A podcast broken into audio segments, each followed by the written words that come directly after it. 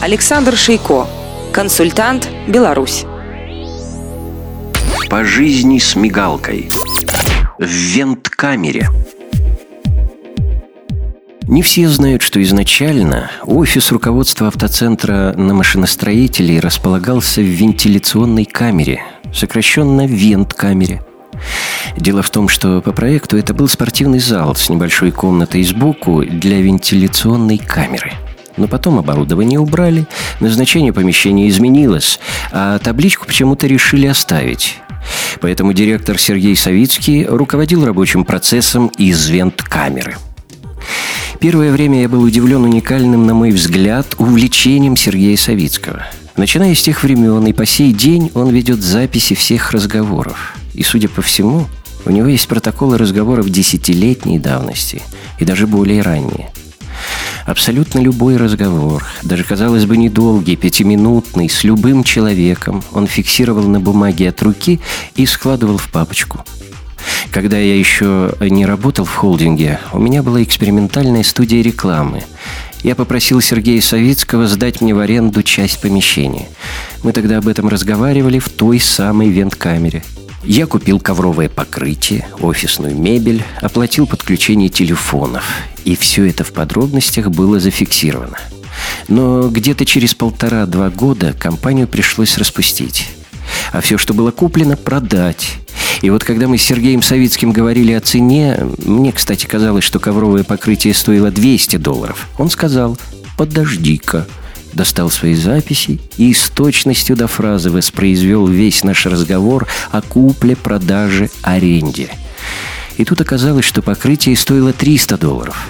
Думаю, в тот момент Сергей был не рад, что открыл свои записи. А потом я стал работать в Атлант-Тем. В той самой винт-камере нас было трое. Сергей Савицкий, я и финансовый директор Анатолий Грек – Однажды приезжаю я на работу и вижу, около офиса стоит новый посад Сергея Савицкого. Тогда в Минске такая машина была только у него. Но странно, в машине сидят работавший в то время журналистом газеты «Автобизнес» Юрий Лихута с коллегой и знаками подзывают меня. Подхожу. Испуганный Лихута прокричал, что решил провести тест-драйв Пассата, но сработала сигнализация, и они оказались заблокированными в автомобиле. Машина была совершенно новая, и Юра боялся притрагиваться к кнопкам и рычагам, чтобы, не дай бог, чего не случилось. Мобильных телефонов тогда еще не было. И Лихута попросил меня спросить у Сергея Савицкого, что нужно сделать, чтобы разблокировать автомобиль. Я человек неторопливый, не спеша поднялся в вент-камеру, рассказал Савицкому о случившемся и спросил, что делать. Сергей ответил, надо ввести секретный код, нажав на кнопочку – я также не спеша спустился вниз, подошел к машине и говорю Лихуте, надо ввести код, нажав на кнопочку. А нужно сказать об очень важном моменте. На улице ярко светило солнце, было очень жарко, и, как понимаете, людям, сидящим в закрытой машине, находиться в ней было не особо приятно. Итак, я сказал ребятам про волшебную кнопочку, а они новый вопрос. А где, собственно, эта кнопочка? Я опять поднимаюсь к Савицкому и спрашиваю, а кнопочка где? Он отвечает «кнопочка под рулем». Я спускаюсь и говорю ребятам «кнопочка под рулем». Они снова меня озадачивают «а код какой?» Я опять поднимаюсь наверх. Спрашивают, какой код. 41. Снова спускаюсь, а солнце припекает все больше. У ребят глаза еще испуганнее. «Вводите 41». Да не вводится ничего. Итак, я был гонцом около двух часов. В конце концов, я все-таки оторвал господина Савицкого от его занятий. Он сам спустился вниз, и оказалось, что для вызволения пленников всего-то надо было два раза дернуть за ручку автомобиля. История о том, как мы поднимались к небу. Когда я работал в отделе маркетинга, в нашу задачу входило выводить на рынок новые автоцентры везде, где их открывал холдинг, то запрещал говорить слово «невозможно». Если мы что-то придумали, если решили, что это сработает, значит, должны быть варианты осуществления проектов. Правда, не всегда результат оправдывал ожидания, но ведь в жизни случается всякое – А идеи приходили по-разному. Обычно я старался представить себя на месте гостей, для которых мы готовили мероприятие. Размышлял, что бы могло удивить лично меня. А вообще, когда я приезжал в какой-нибудь город, то должен был за две недели, пока там находился, стать его полноценным жителем, впитать кучу информации и понять его. Допустим, едете вы в такси. Если разговориться с таксистом, он ведь кучу интересной информации может рассказать. Раскрутить идею можно из чего угодно. Была бы зацепка – Однажды, когда мы готовились к открытию нового автоцентра в Санкт-Петербурге, я присел в центре зала, поднял глаза и подумал, как было бы здорово, если бы крыша открылась, и все увидели звездное небо. И я воплотил эту идею. Как? Да очень просто. Заказал в планетарии проектор – и в один прекрасный момент во время торжественной части гости чуть не обалдели, когда поняли, что крыша открывается с ужасающим скрежетом, было соответствующее звуковое оформление, и увидели звезды над головой. Конечно, они были потрясены увиденным. Это было здорово. Но, увы, не все задумки удавалось осуществить. И падали ниже плинтуса.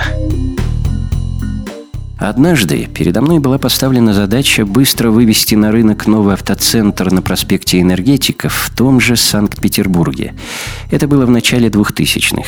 Все идеи всегда генерировались непосредственно на месте, потому что, как я уже сказал, сидя в Минске, невозможно придумать, что будет происходить в Питере или в каком-либо другом городе. Всегда нужно изучить место, найти какие-то привязки к нему, чтобы получилось органично и интересно. Открытие автоцентра запланировали на 1 апреля, без каких-либо умыслов. Просто так совпали обстоятельства. Я приехал в город на Неве где-то в середине марта, чтобы провести всю творческую и организационную работу. В отделе маркетинга мне в помощь дали девушку по имени Василиса. Особой инициативы она не проявляла, просто старалась выполнять мои указания. А я все думал, что ж такое можно сделать? Проспект энергетиков – может быть, как-то это обыграть? А как? И вот как-то родился слоган, приблизительно такой. «Атлантем на проспекте энергетиков – самый энергичный автоцентр». Что-то в этом роде. А чтобы наглядно продемонстрировать силу энергии, я предложил в день торжественного открытия автоцентра удивить присутствующих тем, что за одну ночь на деревьях распустятся зеленые листья – по моей задумке, надо было задействовать все деревья на проспекте, чтобы за одну ночь у энергичного автоцентра энергично наступила весна. Такой ход обязательно должен привлечь внимание и потенциальных покупателей, и прессы. Но это было только начало. Поскольку автоцентр находился на территории авторынка, мы хотели придумать что-то такое, чтобы люди поняли. Машины можно покупать не только на авторынке, но и в новом автоцентре – и я вспомнил, что однажды, когда я был на одной из тусовок Volkswagen в Германии, мне очень понравилась идея. Всех гостей привезли в лес, где их остановили суровые люди в форме, кажется, пограничники. «Предъявите аусвайс». Гости растерялись, что происходит, за что. А эти пограничники вдруг заулыбались и стали танцевать. Оказалось, это были артисты. Этот подсмотренный ход я решил использовать на открытии автоцентра на проспекте Энергетиков и сказал, что нам нужны артисты в форме гаишников, которые стояли бы на проспекте, останавливали все машины нашего бренда, строго требовали предъявить водительское удостоверение, а потом вдруг начинали танцевать перед машиной степ, поздравляли людей с 1 апреля, давали раздаточный материал и обращали их внимание на то, что открылся новый автоцентр – куда они могут приехать и выбрать машину. Но получилось так, что на время открытия автоцентра мне нужно было срочно уехать в Киев. Там тоже намечалось что-то важное. Я оставил наставление ребятам, что и как делать, и со спокойной душой отбыл. А когда через две недели вернулся и поинтересовался, как все прошло, услышал в ответ «Да мура полная, вечно ты, Шейко, всякую ерунду придумаешь. Сказать, что я сильно удивился, значит не сказать ничего. Как такое могло случиться, размышлял я. Ну, не сверхгениально, но все-таки должно было сработать. По сути, нужно было все компоненты собрать воедино, а они это попросту бездарно завалили. Стал выяснять подробности. И то, что я узнал, многое объяснило. Оказывается, ребята банально поленились озеленить все деревья на проспекте. Придумали отговорку «дорого, не стоит этого делать». И зазеленели только три деревца. Даже не деревца, а кусты какие-то, прямо у входа в автоцентр. Но это еще не все. Чтобы прикрепить листочки, дабы они были похожи на живые, надо было обратиться в рекламное агентство, специализирующееся на предоставлении таких услуг. Но они тоже решили, а и не надо, и сами на скорую руку, сколько терпения хватило, что-то там прилепили.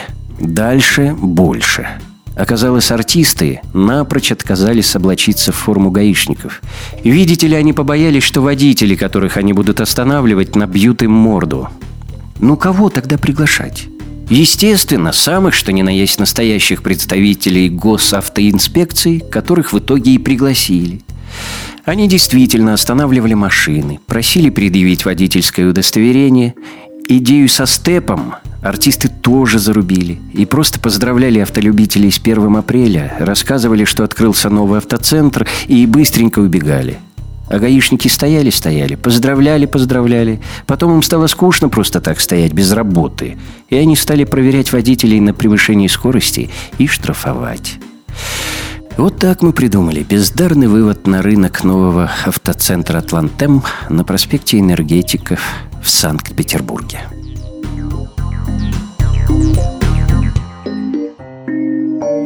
Как нас сдали в аренду – когда мы с успехом провели презентацию в Питере, фишкой там было «Звездное небо», представители компании General Motors, пребывавшие от увиденного в диком восторге и признавшиеся, что даже в Америке не видели такой крути, сначала узнали, кто все это сделал, а потом обратились к коллегу Хусаенову с просьбой издать нас в аренду, чтобы мы вывели на рынок пять новинок General Motors, Лачетти и другие автомобили – Презентация была разработана очень масштабная.